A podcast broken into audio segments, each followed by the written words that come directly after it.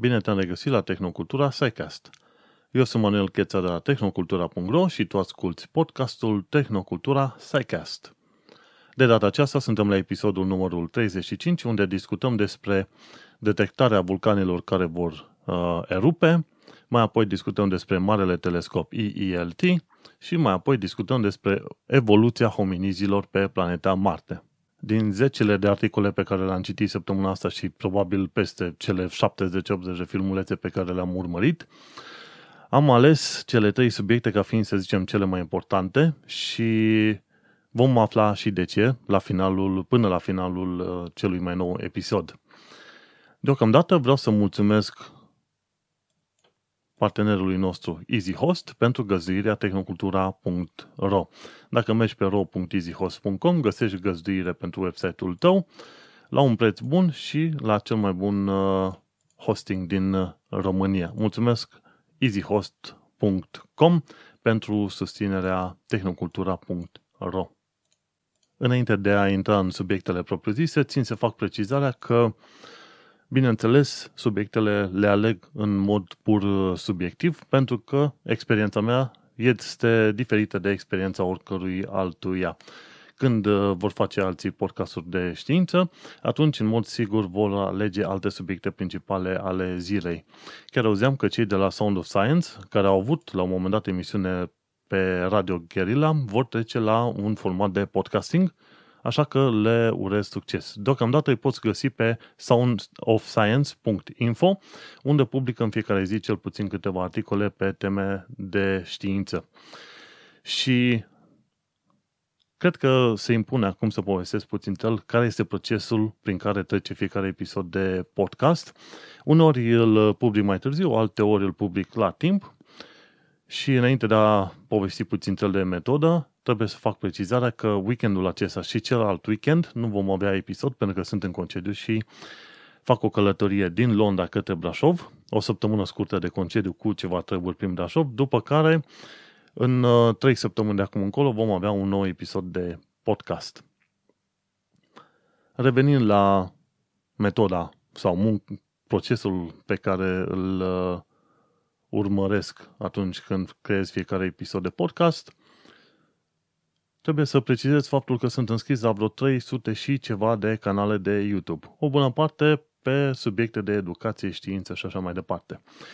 Dar mai sunt înscris și la alte, câte, 50-70 de website-uri de unde primesc informații în, uh, prin e-mail. Și mai sunt înscris și prin Feedly la alte câteva sute de website-uri. Dat uh, de cunoaștere generală, um, tehnologie, calculatoare, științe și așa mai departe. Și gândește-te că în timpul săptămânii, în fiecare zi pretrec cel puțin o oră în fiecare o oră ca să selectez subiectele pe care le voi urmări. Practic trec prin lista mea de e-mail și de, și de la notificările de YouTube și de la website-uri și selectez ce mi se pare mai important, că mai apoi când ajung acasă să le urmăresc. Treaba asta durează o oră, o oră și ceva în fiecare zi. Și după aia, undeva pe la final de săptămână, sâmbătă dimineața mă pun și trec și în lista de Feedly, unde aleg cele mai importante articole de citit din domeniul scepticilor, științei, medicinei și așa mai departe. Și de acolo mai vin iarăși o serie de subiecte. Gândește-te că dacă nu urmăresc procesul ăsta în fiecare zi, o oră, o oră jumate, poate chiar două, la un moment dat, la final de săptămână, trebuie să dedic practic întreaga zi numai selectând și urmărind filmulețele care mi s-ar părea cele mai interesante pentru fiecare episod în parte. Și după ce am selectat toate lucrurile astea, le pun în listă și pregătesc noul show notes. După ce am pregătit show notes, în care am linkurile și diferite uh, fraze puse din când în când, atunci pot să încep să fac, în, uh, să fac înregistrarea cum fac eu în momentul de față. După ce durează o oră, o oră jumate înregistrarea, pentru că sunt multe lucruri pe care le scot la final în editare, trebuie să fac editarea efectivă, să tai anumite secvențe, să unesc în diferite secvențe între ele, după aia să export fișierul audio, să-l urc pe Podbean, acolo unde găsești podcasturile, respectiv pe tehnocultura.podbean.com și după care, bineînțeles, trebuie să dau click pe butonul de publish pe tehnocultura.ro ca să vezi și show notes și să ai acces și la fișierul audio. Așadar înseamnă foarte multă muncă și uneori întârzii pentru că prefer să zicem, să mă folosesc de weekend așa cum este menit, adică să nu faci absolut nimic. Noi cum am avut un bank holiday, respectiv astăzi, pe 29 mai, zilele de sâmbătă și duminică le-am folosit drept uh, semi-concediu, ca să zic așa, am urmărit diferite materiale educative, am construit show notes și astăzi mă pun să fac înregistrarea pentru Tehnocultura. Fiecare episod în parte implică săptămânal minim 10 ore de, de muncă nu numai înregistrarea propriu-zisă, și, ci și materialele pe care le urmăresc și pe care le vezi puse la un moment dat în zona de știință, știri din lumea tehnologiei sau la, sau la bonus. Toate alea, dacă le urmărești, îți iau cel puțin câteva ore, dar gândește-te ca să ajung la selecția asta, eu am trecut prin alte câteva ore în care am urmărit mai multe și la final m-am hotărât să mențin doar, să zicem, 30 de linkuri pe care să le pun în uh, show notes la tehnocultura.ro. Acum hai să trecem în uh, subiectele zilei. Primul subiect al zilei este cum descoperim momentul în care erup vulcanii. Și în uh, show notes am pus uh, un video embed către Naked Science, Volcano Alert. Și cei de la Naked Science au făcut un uh, documentar de vreo 50 de minute, cam așa dacă mă uit bine, publicat pe 24 mai 2017, în care explică diferitele metode prin care oamenii de știință se folosesc pentru a înțelege cum funcționează vulcanii și pentru a înțelege cum poți prezice eruperea acestor vulcani. Sunt 50 de minute pe care le-am petrecut cu cea mai mare plăcere. Bine să nu uităm, nu au fost chiar 50 de minute, eu am petrecut 25 de minute pentru că urmăresc diferite filmulețe pe YouTube la viteza 2x. E o setare, când ai click pe settings, te poți duce la speed și atunci vezi, vezi 2x. Și atunci reușești să mai economisești ceva timp, altfel ar fi fost nebunie la câte canale sunt înscris săptămânal. Și acest documentar de vreo 50 de minute, în care poți sta cu popcornul în față și să-l urmărești, este foarte interesant. Acest documentar ne explică ce sunt vulcanii și diferitele metode prin care oamenii de știință ajung să detecteze un vulcan care este gata să erupă. În principiu sunt prezentate vreo 5 metode prin care un vulcan poate fi urmărit și detectat sau văzut dacă acesta este gata să erupă. Prima dintre metode este emiterea de gaze, a doua metodă este diferite, diferitele activități seismice în zona vulcanului, apoi temperatura vulcanului și a lavei pe care o scoate acesta la suprafață și apoi modul în care pământul din jurul vulcanului își schimbă formă. Și al cincilea mod este uh, folosirea undelor electromagnetice pentru a descoperi cum arată vulcanii în uh, interiorul uh, crustei terestre. Sunt niște, toate acestea sunt metode foarte interesante și dacă le folosești pe fiecare în parte, s-ar putea să ai niște rezultate mai mult sau mai puțin uh, utile. Însă, dacă le folosești pe toate la un loc, așa cum se face în Islanda, la un moment dat poți, să, poți ajunge să ai un instrument destul de bun de detectare a erupțiilor vulcanice. Trebuie înțeles faptul că, la fel ca în cazul cutremurelor, erupțiile vulcanice sunt destul de greu de prezis. De fapt, cutremurele sunt chiar mai greu de prezis decât uh, erupțiile vulcanice. Nu știu dacă ți-aduce minte, la un moment dat, acum un an sau doi ani, în Italia, vreo câțiva oameni de știință, seismologi, au fost trimiși la închisoare pentru că nu au putut să prezică un uh, cutremur. Și asta mi se pare total, total prostesc și contraproductiv pentru că sunt anumite lucruri pe care oamenii de știință le pot face și altele pe care nu le pot face. Ca de exemplu, nu poți trimite oameni la închisoare pentru că în momentul de față nu se găsește un leac pentru cele 200 și ceva de variante de cancer.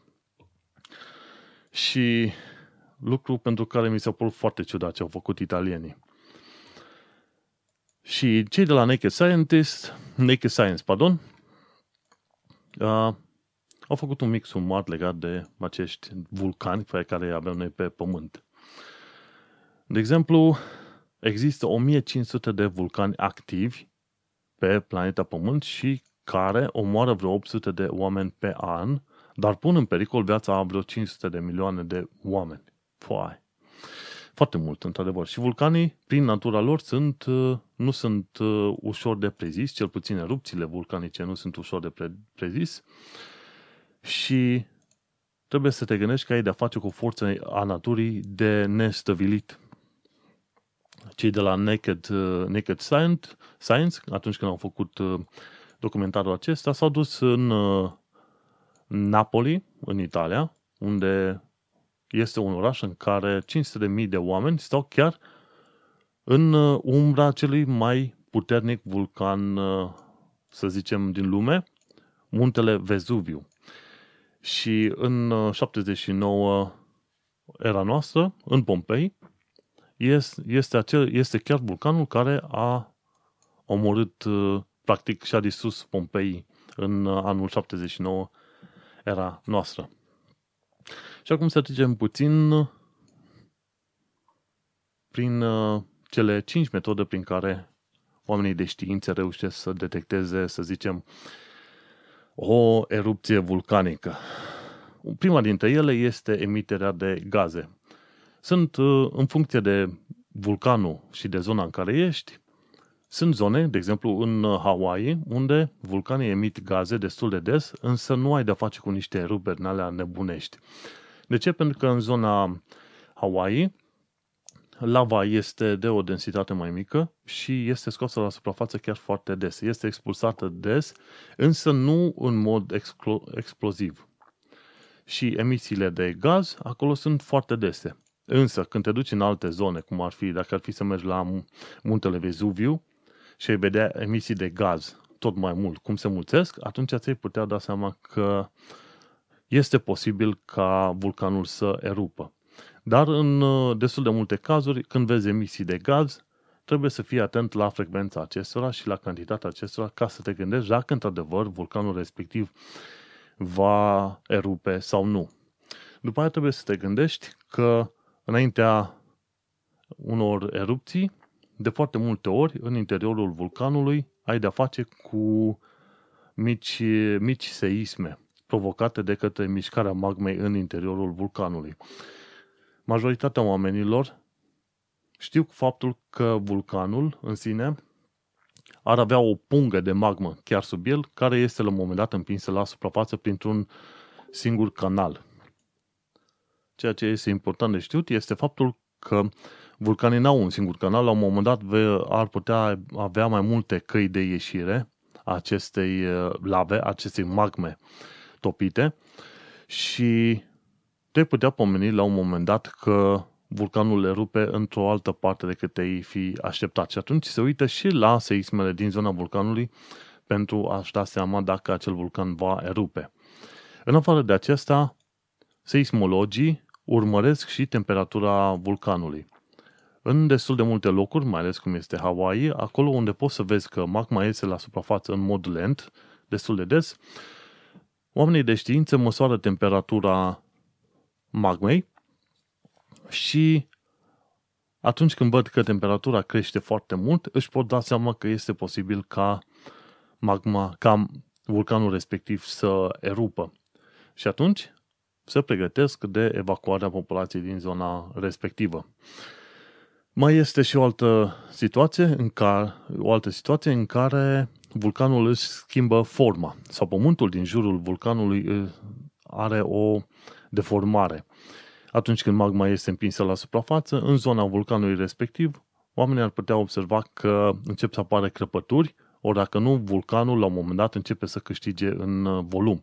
Și acela este un semn de uh, erupție iminentă. Și o altă metodă pe care au investigat-o oamenii de știință în acest documentar este cea legată de faptul că atunci când au loc furtuni în care se creează fulgere, într-un mod interesant, se creează și unde electromagnetice care pot penetra întregul pământ dintr-o parte în alta și înregistrând acele unde electromagnetice cu un aparat special, oamenii de știință pot să-și dea seama dacă în zona vulcanului.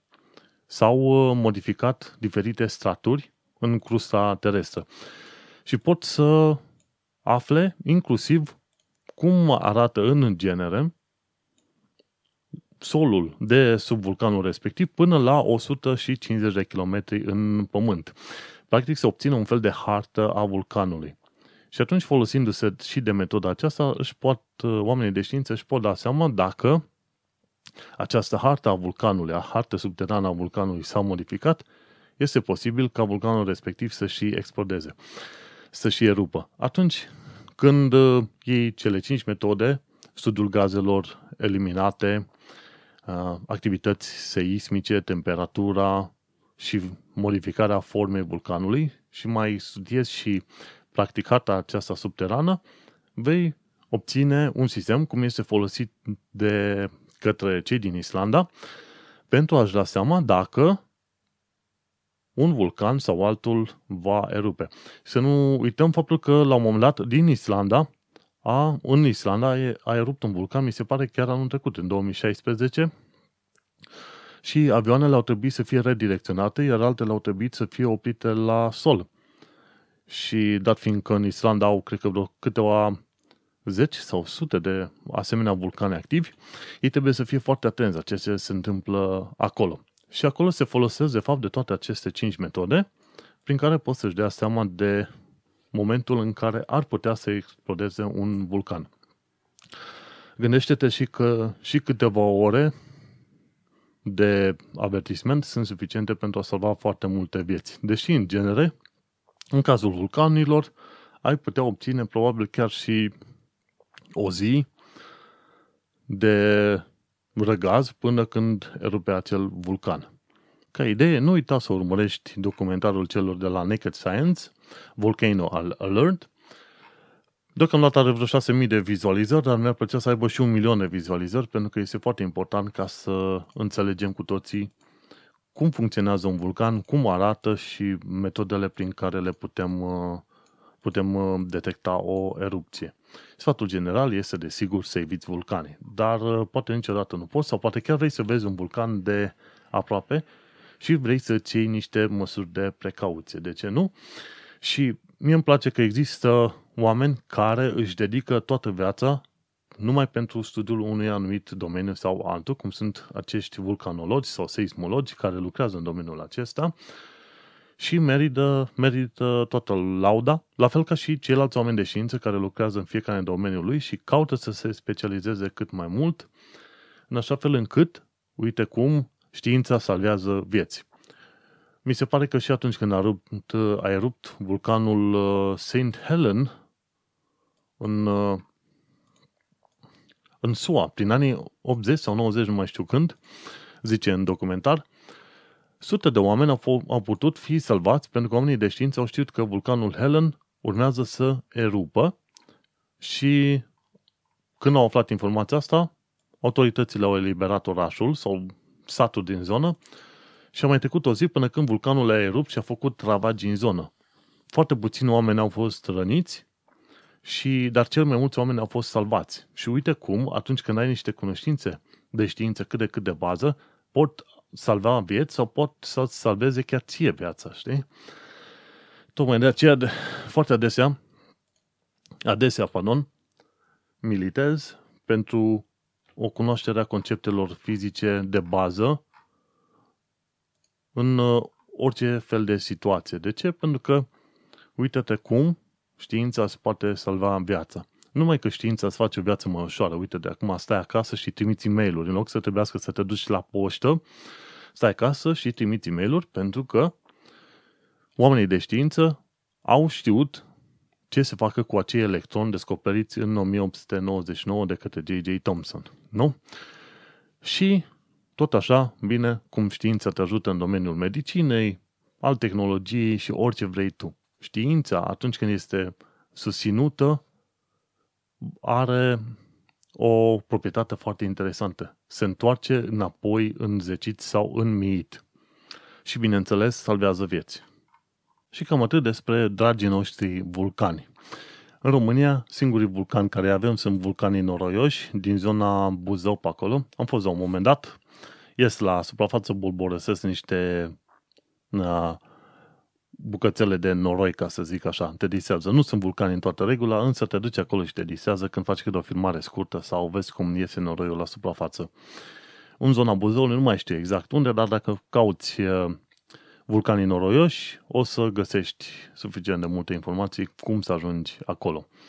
Hai să trecem acum la celălalt subiect al zilei, al doilea subiect, și anume faptul că s-a început construcția celui mai mare telescopic, telescop astronomic din lume, EELT, sau se numește European Extremely Large Telescope. Un telescop care are o oglindă, o oglindă principală de 39,6 metri în diametru. Până să povestim despre EELT, hai să trecem puțin prin istoria, să zicem, a istoria telescopelor astronomice. Și că primul om care să aplice pentru un brevet în domeniul uh, telescopelor a fost un uh, olandez pe numele lui Hans Lippershey, care el făcea ochelari. Prin 1608, el a încercat să creeze un fel de telescop în care a folosit niște lunete. Prin 1609, Galileo Galilei a auzit de faptul că cineva în Olanda a făcut un asemenea dispozitiv și fără să urmărească detaliile de brevet, a început să construiască el singur un uh, telescop și l-a prezentat la un moment dat uh, senatului venețian din Veneția și lui Leonardo Donato. Ocazie cu care el a fost angajat, ca să zicem așa, la Universitatea din Padova pe post de profesor și a primit un și i s-a dublat salariul. Și după care, bineînțeles, este vorba aici de Galileo Galilei, care a fost primul cu ideea să ia telescopul respectiv și să îl orienteze către stele, moment în care a văzut uh, planeta Jupiter. Și mergând mai departe, în mod normal, telescopele respective, care foloseau uh, lentile în genul acesta, puteau să facă o mărire a imaginii de 2, 3, 5 ori. Însă problema care apare în situația asta este faptul că îți trebuie să faci, să construiești lentile din ce în ce mai mari și odată ce faci o lentilă atât de mare, lentilele devin din ce în ce mai greu de întreținut și de construit. Și s-a ajuns la un moment dat și la lentile de la lentile convexe de vreo un metru în diametru, dar extrem de grele. Și mai devreme sau mai târziu, oamenii de știi astronomii și-au dat seama că nu este cea mai bună metodă prin care să observi fenomenele astronomice. Asemenea, telescope se numesc telescope uh, cu refracție. Practic, atunci când intră lumina în, în această lentilă con, uh, convexă, razele ajung să fie con, uh, să, să, să convergă sau să se unească într-un anumit punct. Și în modul acesta tu obții o amplificare a imaginii. Problema principală este că la un moment dat se lentile din ce în ce mai mari și costul de producție este foarte mare și lentile respective ajung să fie foarte grele și ai și o limitare tehnică din punctul ăsta de vedere. Și la un moment dat și-au dat seama că ar putea observa diferite fenomene și planete și stele și așa mai departe dacă se folosesc de un alt sistem.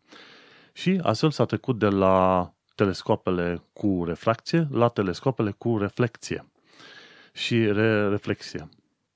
Și în aceste telescope, de fapt, în loc să se mai folosească de niște lentile, cum ai lentilele alea de ochelari făcute enorme, ei se folosesc de câteva oglinzi. O oglindă principală care colectează cât mai multe lum- o oglindă principală care colectează cât mai multă lumină, o oglindă concavă, iar această lumină este concentrată în una sau mai multe oglinzi secundare, care mai apoi duc către un punct în care observatorul poate vedea o imagine mult mărită. Și majoritatea telescopelor astronomice din ziua de astăzi se folosesc de asemenea principiu.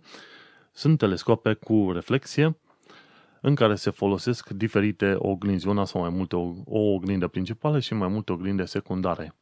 Avantajul în asemenea situație este că tu poți construi oglinzi de diametre extrem de mari și poți observa fenomene mult, mult mai bine decât cu oglinzile cu refracție, cele cu lentile. Tocmai de aceea, de exemplu, EELT, European Extremely Large Telescope, este construit din foarte multe bucăți hexagonale care la un loc construiesc uh, o oglindă principală de, cu diametru de 39,6 metri. Gândește-te cât de enorm este un asemenea telescop. Un asemenea telescop este mai înalt decât un bloc cu 4 etaje și e ca și cum ai lua, să zicem, un bloc de vreo 6 etaje și l-ai pune cap la cap. Să zicem, patru asemenea blocuri de 6 etaje cu vreo 3 scări și le pune cap la cap să formezi un fel de, un fel de pătrat cu cele patru blocuri. Și în mijlocul acestora ai pune o oglindă foarte mare care să, cu, să colecteze cât mai multă lumină din uh, spațiul înconjurător, din spațiul cosmic, nu? Principiul uh, principal în asemenea situații este că cu cât ai oglinda principală mai mare, cu atât poți să colectezi mai mulți fotoni și cu cât sunt mai mulți fotoni, îi direcționezi către oglinzile principale și mai apoi către instrumentele computerizate ca să poți înregistra acele imagini. Și tocmai acesta este și principiul pe care merg, bineînțeles, telescoapele în ziua de astăzi. Într-un mod interesant, cu cât uh, creezi un, o oglindă principală mai mare, cu atât este mai dificil să o faci dintr-o singură bucată. Tocmai de aceea, Extremely Large Telescope este făcut din câteva sute de bucăți din oglinzi mai micuțe hexagonale. Și cel mai important în toată povestea asta este faptul că nu trebuie să fie toate oglinzile perfect lipite unele de altele, ci este suficient ca să le ai foarte aproape, în așa fel încât să colectezi cât mai multă, cât mai multă lumină. În data de 26 mai 2017 a avut loc inaugurarea construcției sau începerii construcției, pardon, a telescopului EELT. Telescopul va avea un uh, diametru de 39,6 metri, dar domul în care acest telescop va fi găzduit va avea un diametru de, un diametru de 80 de metri. Atunci când te uiți la imagini, vei observa că această clădire este absolut enormă. Și să nu uităm că domul respectiv care găzduiește oglinda principală a telescopului, se rotește, pentru că în felul acesta poate observa cât mai bine punctele de interes. Întregul proiect costă undeva pe la un miliard de euro și, bineînțeles, la acest proiect participă o serie de țări din Europa, printre care și Marea Britanie, și, bineînțeles, Chile. Chile a ajutat de-a lungul timpului prin faptul că a oferit în concesie gratuită uh, o serie de terenuri pe teritoriul său. Și atunci Chile a oferit uh, diferite zone, cum e în uh, Cerro Paranal și pe aia cum e la Sia, zone în care ESA a putut să își construiască diferite telescoape. Bineînțeles, Chile nu numai că a oferit în concesie gratuită diferite terenuri, ba chiar pentru ILT a oferit uh, un uh, munte, un munte de-a dreptul. Deci un munte care are o înălțime de 3046 de metri. Muntele se numește Cerro Armazones. Muntele se numește Cerro Armazones cu o înălțime de, 3000, cu, cu o înălțime de 3046 de metri, în vârful căruia se construiește acest extremely large telescop. ESO a avut, bineînțeles, un rol extraordinar de mare în, în realizarea tuturor proiecte ESO, de fapt Chile vreau să zic, Chile a avut un rol extraordinar de mare în realizarea acestor proiecte ale ESO. Și de ce s-a ales Chile? Pentru că Chile are un aer foarte uscat și acolo unde sunt puse observatoarele astronomice, respectiv undeva pe la 2500-3000 de metri altitudine, ei sunt peste nori. Și dat fiindcă mediul este foarte arid în zona respectivă, gândește-te că ai o zonă extrem de bună de unde se pot face observații astronomice. Și cei din UK, de la Universitatea Oxford, au un instrument numit Harmony, instalat, care va fi instalat în Extremely Large Telescope. Bineînțeles, fiecare țară în parte care participă la acest proiect al ESO are un anumit instrument sau are o anumită parte construită în acea țară. Din păcate, România nu este membru ESO și, ce, și mie îmi pare foarte rău de treaba asta, pentru că avem în România astronomi care ar fi interesați să participe la diferite proiecte și ei trebuie să se atașeze practic altor țări pentru a putea să intre în programe de observații astronomice în cadrul ESO. Pentru că România nu participă în, în acest program, din păcate. Uh, și la această ceremonie de inaugurare a construcțiilor, a construcției ESO, au participat o serie de reprezentanți, printre care și Tim de Ziu, cu care Tim de Ziu, care este președintele ESO, am apucat să schimb câteva vorbe într-un interviu pe care l-a oferit presei prin 2012. În 2012 chiar am fost la ESO ca să văd cum sărbătoresc astronomii 50 de ani de zile de de practic observații astronomice în cadrul acestei instituții. Practic în 2012, în septembrie, ESO sărbătorea 50 de ani de zile de activitate. Și a fost un moment extraordinar în care am putut să stau foarte aproape de oameni de știință, inclusiv studenți la doctorat. Unii, la un moment dat când stăteam la masă, cineva din stânga mea studia studentă la doctorat, studia găurile negre, cineva din dreapta mea studia alte lucruri legate de Big Bang, de exemplu, sau alte. Și puteai vedea foarte bine că ei sunt niște oameni normali, numai că au un interes special în uh, ceea ce înseamnă știința și astrofizica, să zicem, de exemplu. Și în, uh, pe 11, în zona aia, în perioada aia, 9-10-11 septembrie 2012, am avut ocazia să merg la locul de teste pentru ELT în uh, Garching, lângă München.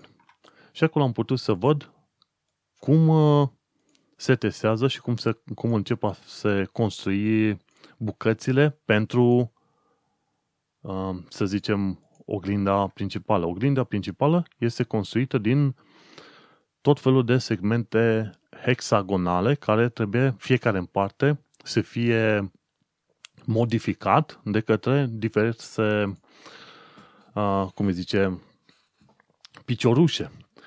Pentru că ceea ce se întâmplă într-un mod interesant, într-un asemenea telescop uriaș cum e ELT, ai de-a face și cu optica adaptivă. Această optică adaptivă ce înseamnă? Observatorul astronomic, la un moment dat, trimite niște fascicule de laser în uh, zona superioară a atmosferei, unde sunt uh, excitați atomi de sodiu, care, odată ce au fost excitați, la un moment dat creează un fel de stele, emit lumină și creează un fel de stele artificiale.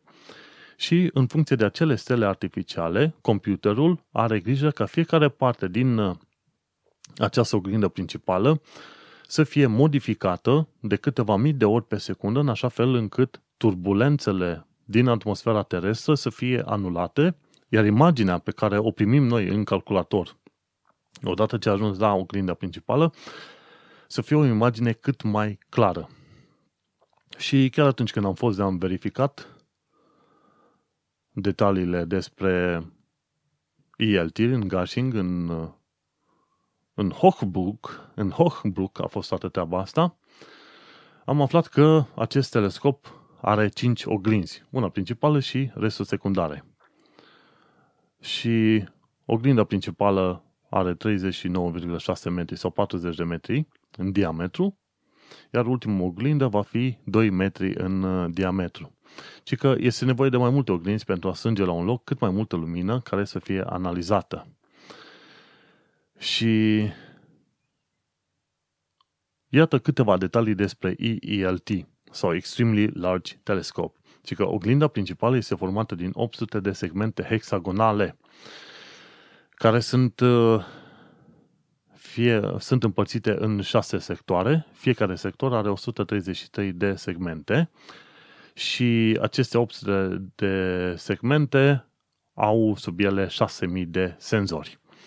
După aia, trebuie verificate în orice moment diferite mișcări ale segmentelor. În jos, datorită gravitației, glisare, alunecare de la locul principal, rotire și așa mai departe.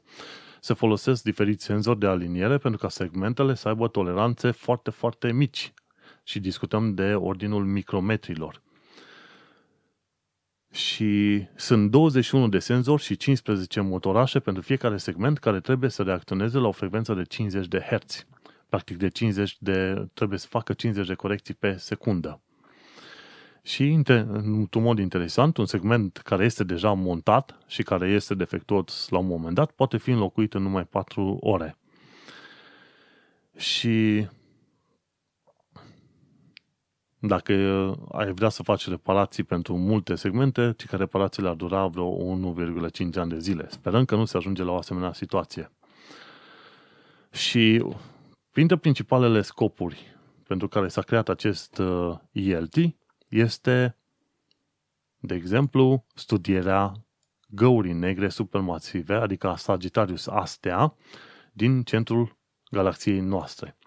Pentru că la un moment dat oamenii de știință se întreabă de ce această gaură supermasivă poate să mențină galaxia în loc. Și după aia, unul, un alt scop foarte interesant al uh, acestui uh, telescop este descoperirea biosferei pe exoplanete sau cel puțin studiul general al exoplanetelor. Și ei s-au hotărât să facă această oglindă principală din 800 de segmente, pentru că dacă tu construiești o oglindă principală de 40 de metri în diametru, gândește-te că este foarte greu să o, să o transporti până în uh, Chile. Plus că nici nu avea flexibilitatea sistemului actual. Și chiar cum am notat eu în articolul meu pe tehnocultura.ro, prezența la ESO around at 50, adică ESO la 50 de ani, mi-a arătat de ce știința trebuie susținută și de ce este nevoie de mult mai multe investiții în aceste domenii. Am pus și poze în uh, linkul pe care l-am pus în show notes pentru, pentru secțiunea aceasta. Chiar mă bucur că a început construcția IELT se pare că prin 2024 va fi data la care va avea prima lumină și primele imagini probabil prin 2025 o să le putem observa în uh, public. Uh, care este treaba? Când auzi de prima lumină în domeniul astronomiei, trebuie să știi că nu se va descoperi prima lumină de la Big Bang din trecut, în 13,8 miliarde de ani în urmă, ci prima lumină înseamnă prima observație astronomică făcută de un telescop oarecare. No, și atunci prima lumină va fi în 2024 și probabil primele observații de care o să putem să ne bucurăm noi foarte bine vor fi undeva prin 2025. Ce altceva poți să zici este faptul că ELT mai are și alte chestii pe care vrea să le urmărească, de exemplu este studierea evoluțiilor populațiilor stelare. Se, va, se vor studia anumite eșantioane de galaxii din universul apropiat, mai apoi va studia și galaxiile îndepărtate și va ajuta inclusiv la fizica fundamentală și la cosmologie. Respectiv, va încerca să vadă cât de mult uh, se extind, se, uh, cât de mult Uh, este realizată expansiunea Universului și diferite constante fizice dacă se modifică sau nu. Dintre toate, probabil cele mai interesante lucruri care mi se par legate de EELT sunt studiul găurii negre din centrul galaxiei și dacă se poate să studieze biosfera pe exoplanete. Și ai putea să studiezi biosfera pe exoplanete dacă e suficient de multă lumină care vine de acolo și tu știi că oricum primești, poți să recepționezi lumină polarizată de pe acele exoplanete. Faptul că este polarizată înseamnă că îți dă anumite detalii, reușești să obții anumite detalii despre elementele conținute în, în atmosfera de pe acele planete. La un moment dat, în discuțiile pe care le-am avut cu diferiți oameni de acolo, ei spuneau faptul că nu numai că vor să vadă dacă există anumite elemente chimice pe exoplanete, ci ar vrea să obțină inclusiv o imagine optică a acelor planete. Practic, Cum ai vedea tu, printr-o cameră, planeta Pământ dacă ai fi probabil la 1,5 milioane de kilometri distanță? Ai putea vedea anumite culori și forme generale, să-ți dai seama care e Pământ, care este apă.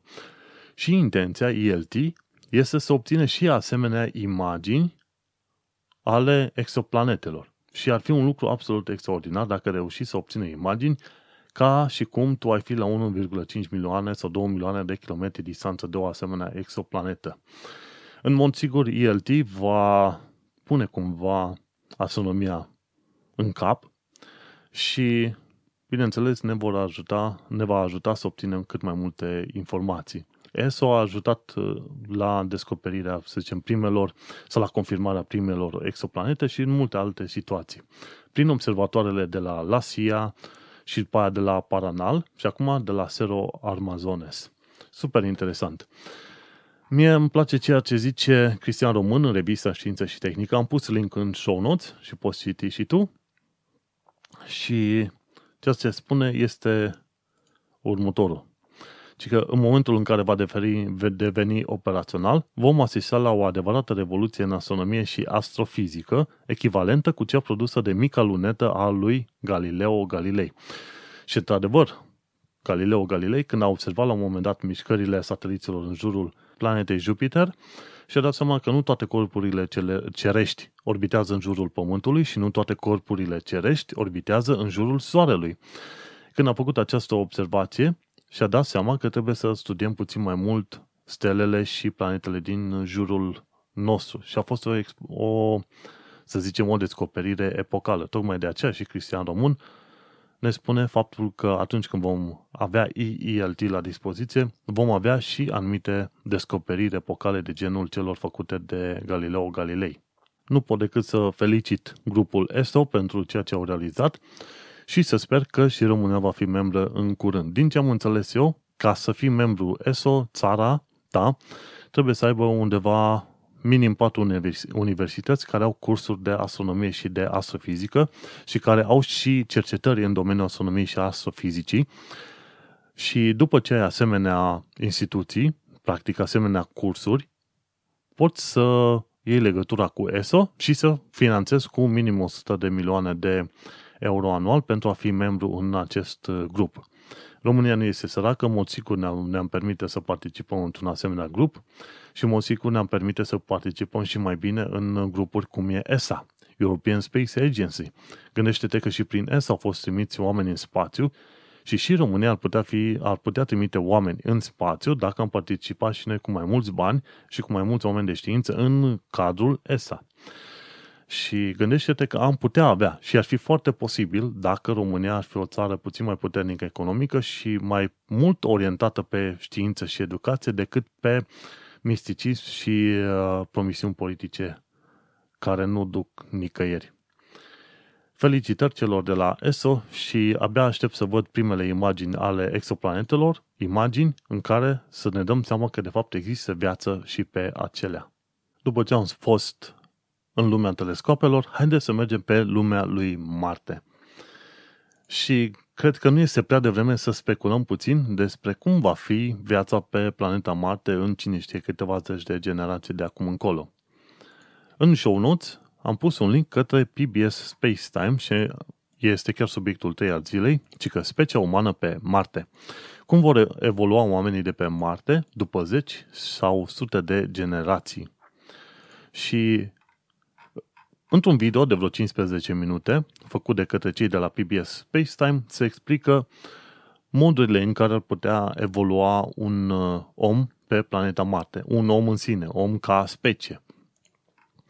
Și episodul acesta este prezentat de către Matt O'Dowd, care are un uh, doctorat în uh, astrofizică și el lucrează deocamdată ca profesor la City University of New York, la Lehman College sau îi zice SCUNY Lehman College. Și el este și un asociat în cadrul Hayden Planetarium. Pomenesc de Hayden, Hayden Planetarium pentru că este planetariu în care director este chiar Neil deGrasse Tyson, care Neil deGrasse Tyson este și el astrofizician și i-a luat locul lui Carl Sagan în uh, să zicem, în meserial de promovare a științei către publicul larg. Chiar a avut o serie de curând în care discuta despre evoluția Universului în genere și făcea o prezentare foarte interesantă. Și dacă vrei, poți să urmărești o mulțime de filmulețe cu Neil deGrasse Tyson, care prezintă o serie de concepte din lumea științei într-un mod foarte ușor de înțeles de către toată lumea. Revenind la Method Out, în uh, filmul de pe, de pe PBS Space Time, el explică modurile în care ar putea evolua oamenii pe planeta Marte. Și stai să te gândești că este vorba de un principiu care trebuie luat în considerare în fiecare moment când discutăm despre oameni și evoluție. Evoluția are loc inclusiv în momentul de față. În principiu, evoluția, ca fenomen, se bazează pe două lucruri principale, deși nu sunt singurele, și respectiv mutațiile random sau întâmplătoare care au loc în codul genetic al omului și selecția naturală. Dat fiind că oamenii au creat o societate destul de puternică, selecția naturală ar putea acționa într-un mod diferit, dar nu putem spune că selecția naturală a fost în mod necesar uh, anulată. Și atunci când ajungem în asemenea situații, ne-am putea gândi că noi, în momentul de față, ca populație, evoluăm. Când discuți de evoluția omului, nu se discută de evoluția unui individ, pentru că evoluția are loc de-a lungul a zecilor sau sutelor de generații. Și diferite aspecte morfologice nu pot fi observate decât după probabil sute de generații. Gândește-te că în ultimii 3000 de ani, arpașii din Himalaya au evoluat în așa fel încât ei pot să respire aerul la aerul rarefiat în oxigen de la înălțimile din Himalaya. Un om normal, cum ar fi un european, nu ar putea respira aerul de acolo, ar muri sufocat. Însă, cei din zona Tibet, Tibet și Himalaya pot, pentru că în ultimii 3000 de ani de zile au evoluat în așa fel încât să aibă plămânii mai mari și o circulație a sângelui mai bună pentru a suporta condițiile vitege de acolo. Deci gândește-te, dacă stai să te, gând- să te uiți bine, în uh, distanța a câtorva zeci de generații ai avut o evoluție a unei anumite trăsături. Dar ce s-ar întâmpla dacă ar trece probabil 10.000, 20.000, 50.000 de ani de zile? Uitându-te înapoi, vezi că au, avem de-a face și cu diferite forme ale omului sau cum a evoluat omul de-a lungul timpului, nu? Un om de, a, de acum 50.000 de ani e diferit față de cel de astăzi, nu? Bun, și ajungem la punctul în care trimitem oameni pe planeta Marte și cum ar putea evolua acei oameni când ajung pe planeta Marte. Gândește-te că acolo situațiile sunt uh, foarte diferite și ca să-ți dai seama cum evoluează oamenii, trebuie să știi cam care este situația pe planeta Marte mergând pe ideea că nu vei reuși să terraformezi planeta respectivă pentru că, să zicem, nu ai un câmp magnetic care să protejeze atmosfera și planeta în sine, atunci ajungi în situația în care mulți oameni vor trebui să umble în costume și să stea o bună parte din viață în interiorul, în interiorul clădirilor respective. Problema principală în uh, toate asemenea situații este faptul că atunci când te duci acolo, nu vei mai avea la fel de multe bacterii naturale, așa cum ai acum în uh, viața de zi cu zi. Un studiu făcut recent arată faptul că în destul de multe spitale, bacteriile rezistente la antibiotice se dezvoltă foarte mult. De ce? Pentru că spitalele respective nu țin geamul deschis, nu aerisesc Uh, camerele pacienților și în acest fel nu nimeresc înăuntru tot felul de bacterii pe care le întâlnim în viața de zi cu zi pe stradă. Bacterii care, în mod normal, nu sunt nocive pentru corpul nostru. Și dat fiindcă spitalele respectiv țin pacienții într-un mediu cât se poate de steril, acela este un mediu numai bun în care se dezvoltă acele bacterii rezistente la antibiotice, numite MRSA, MRSA. Și s-a s-a propus ca metodă de rezolvare a acestei probleme deschiderea geamului ca acea cameră să fie invadată într-adevăr de tot felul de bacterii care nu sunt nocive nouă, dar care pot lupta cu acele bacterii foarte puternice care sunt uh, periculoase în spitale. Bun, și atunci, că, și atunci când trimiți oameni pe planeta Marte și nu ai suficient de multe bacterii cu care să interacționeze omul așa ca pe Pământ, după probabil, să zicem, 10.000 de ani de zile, oamenii care s-ar întâlni cu marțieni ar putea să îmbolnăvească pe acei marțieni în secunda 2, pentru că nu există atât de multă variație legată de acești, de aceste bacterii. Și dat fiindcă foarte mulți marțieni, că în momentul de față am putea deja să vorbim despre marțieni, dat fiindcă foarte mulți marțieni trăiesc în subteran, vei descoperi că o bună parte dintre ei vor avea piele destul de deschisă, mai alb decât cei mai albi oameni pe care îi poți vedea. După aia, vei descoperi că gravitația fiind uh, o treime decât față de cea de pe Pământ, nu vei mai avea nevoie acolo de oameni care să aibă structura noastră osoasă. Și vei descoperi la un moment dat că marțienii ar putea să fie de fapt cu oase mai subțiri și mai plăpânde, dar mai înalți decât noi, probabil de două, trei ori mai înalți decât uh, noi. Și gândește-te că după probabil câteva mii de ani sau chiar 10.000 de ani buni, în care ai avea populație de oameni care au trăit în mod izolat pe planeta Marte, se va, des, se va crea o specie nouă de oameni care vor arăta foarte diferit față de ceea ce suntem noi. Și după al, probabil încă alte câteva zeci de mii de ani de zile, pe Marte am putea avea o specie total nouă de hominizi care nu se vor uh, putea împerechea cu oamenii de pe Pământ. Și din, uh, în sens biologic, atunci când uh, două grupuri de animale nu se pot împerechea între ele, se spune că acele grupuri aparțin unor specii diferite. Și uite-te că a, condițiile de viață de pe planeta Marte, după zeci de mii de ani de zile, pot duce la apariția unor noi uh, specii de oameni.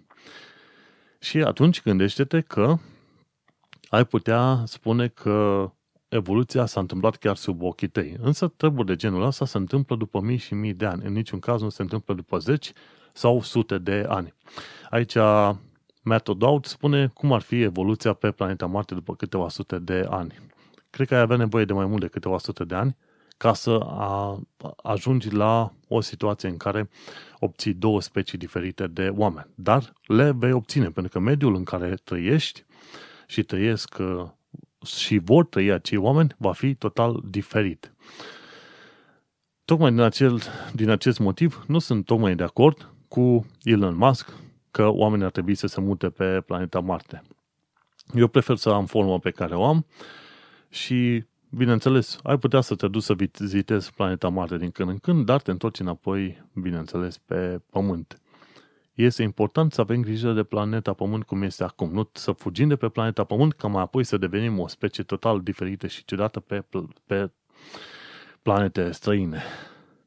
În fine, urmărește filmulețul pe care l-au uh, prezentat cei de la PBS Space Time despre Martian Evolution și minunează-te și tu de faptul că este posibil să urmărești această evoluție și dacă te-ai fi născut, să zicem, în anul, nu 2017, cum suntem acum, ci în anul 5017, atunci ai uh, fi avut suficient de multe informații la un loc ca să vezi cum dintr-o specie de oameni de pe Pământ s-a ajuns la două specii de oameni, una pe Pământ și una pe Marte. Ca ultimă idee, atunci când discutăm de evoluție, teoria lui Darwin se referea la evoluția prin selecție naturală. În momentul respectiv, Darwin nu știa despre nimic despre genetică, mutații genetice și așa mai departe. Așa că singura explicație pe care o avea la îndemână pentru a explica evoluția animalelor era selecția naturală. Trebuie să știi faptul că atunci când Darwin a început să scrie lucrarea lui, în comunitatea științifică se știa și se cunoștea foarte clar faptul că animalele evoluează în timp de la o formă la alta, dar nu se știa cum. Teoria evoluției lui Darwin nu explică de ce are loc evoluție, nu pune, să zicem, bazele evoluției, ci explică una dintre metodele prin care are loc evoluția. Pentru că procesul respectiv al evoluției era clar ca lumina zilei prin anii 1700, prin anii 1800. Deja pe atunci. Și atunci când se discută de teorie, gândește-te că în uh, plan științific, o teorie înseamnă o serie de ipoteze care au fost demonstrate prin mai multe metode. Și atunci când spui că teoria evoluției explică X sau Y fapt, noi discutăm despre realitatea sau faptul evoluției. De multe ori aud în media faptul că se spune despre teoria evoluției că este doar o teorie. În momentul în care îmi dau seama că oamenii de știință nu știu care sunt termenii, nu oamenii de știință, oamenii din media, nu știu care sunt termenii efectivi legați de știință și ipoteză, care este legătura și care este procesul științei sau al metodei științifice. Și în continuare discutăm despre faptul evoluției și tocmai plecarea oamenilor pe Marte și crearea unei populații permanente acolo va demonstra ire- irrevocabil faptul că fenomenul evoluției are loc prin mai multe metode. Bineînțeles, cele mai cunoscute pe care le știm noi este, sunt mutații genetice și selecție naturală.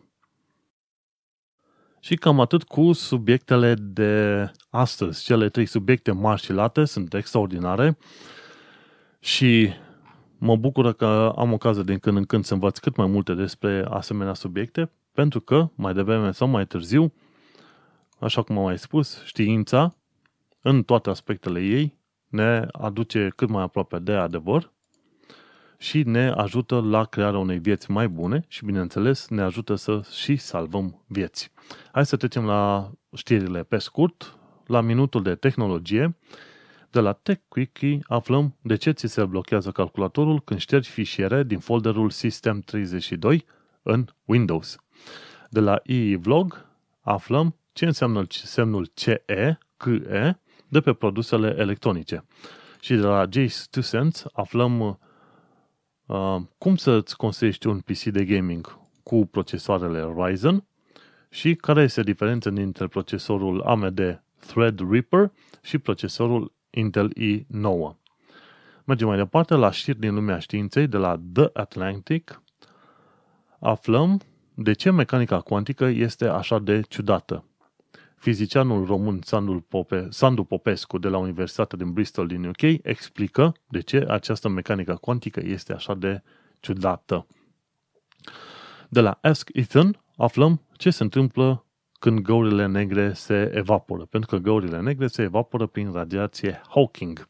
Practic, la un moment dat se pierde radiație, mi se pare, din, în domeniul microundelor, în termen de trilioane și trilioane și trilioane de ani. Mai avem mult până acolo, nu se fac probleme. Și tot de la ASCII să ne aflăm ce se întâmplă dacă teoria inflației cosmice este greșită. De la știință și tehnică aflăm câteva detalii despre revista Știință și Tehnică, numărul 66 din mai 2017. De la Space Alliance aflăm că Peter Beck pășește pe urmele lui Elon Musk. Rocket Lab al lui Peter Beck lansează cu semi-succes prima sa rachetă Electron. Și Peter Beck este în Noua Zeelandă. Elon Musk este în SUA. După aia mai avem Rusia, mai avem China, mai avem Japonia, mai avem Europa, care toate se bat în așa fel încât să creeze un uh, turism uh, spațial. Mergem mai departe. De la Nature aflăm că în Moscova s-a creat un monument dedicat peer, peer review și este de fapt un uh, cub mare în care se spun sau pe care s-au scris diferite stadii. Adică este respins, acceptat, acceptat cu note și așa mai departe. Este singurul monument dedicat peer review din lume și este făcut în Moscova. Bun. Uh, de pe pagina Nobel Prize de Facebook am pus o imagine cu oamenii recomandați de către Einstein pentru premiul Nobel, care oameni recomandați de, de Einstein au și primit acel premiu Nobel. Printre ei sunt Wolfgang Pauli, Erwin Schrödinger și Max Planck. După aia am mai pus o altă imagine în care, în care apar toate ima, mințile luminate care au existat în 1929. Uh, este vorba de conferința de la Solvay, în care era și Einstein. Și nu numai Einstein, era Max Born, Niels Bohr, erau, uh, era și uh, William Lawrence Bragg, era și cine mai era pe acolo?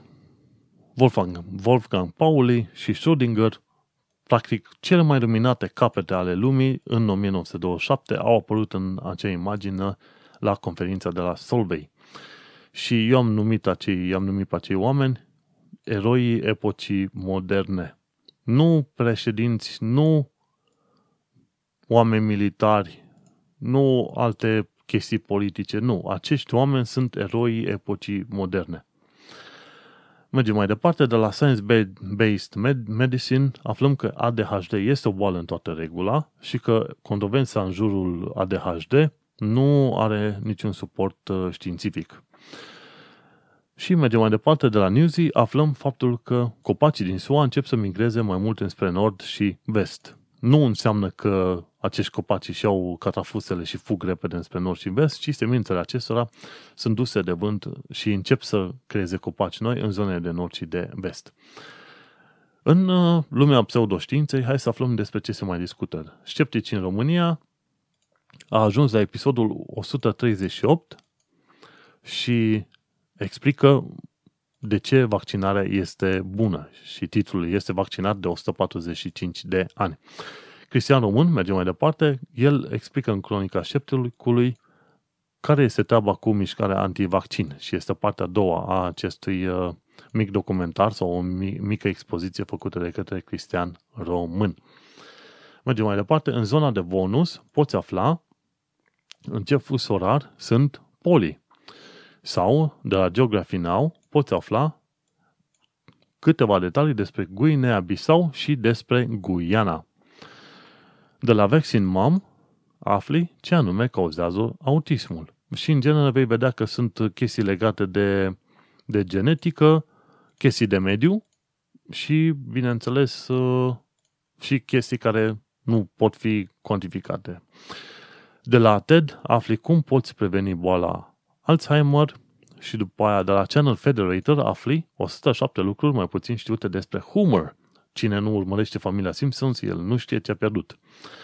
Și de la Interesting Engineering aflăm de ce au fost înlocuite arcurile cu armele de foc. De ce? Pentru că este mai ușor să antrenezi pe cineva să tragă cu arma decât cu arcul. Pentru că tu, ca să devii expert în folosirea arcului, trebuia să lucrezi ani întregi, pe când, ca să fii expert în transcoama, să be câteva săptămâni. Și cam atât cu subiectele scurte pe ziua de astăzi. Bineînțeles, nu uita să urmărești show notes, acolo găsești mult mai multe detalii, ai și linkurile și ai o mulțime de lucruri care, bineînțeles, te vor bucura să le urmărești. Ce vreau să mai fac? Să mulțumesc partenerilor Tehnocultura și aici discutăm despre știință.club, nu uita să-i vizitezi și pe ei. După aia, nu uita să-l vizitezi și pe Cristian Presură cu fizica povestită pe Facebook și nu uita să vizitezi pagina de știință pe Facebook. De altfel, pe mine mă mai găsești pe internet, pe Tehnocultura pe Facebook, în grupul de știință pe Facebook sau în grupul Știința Candele în Întuneric. Și mai sunt și în grupul de pseudoștiință pe Facebook. Și cam atât pe acest nou episod. Acesta a fost episodul numărul 35. Am discutat despre erupțiile vulcanilor, despre telescopul EELT și despre specii noi de oameni pe Marte în câteva zeci de mii de ani. Eu sunt Manuel Cheța de la tehnocultura.ro și tu ai ascultat podcastul Tehnocultura Psycast, episodul numărul 35. Ne auzim în câteva săptămâni.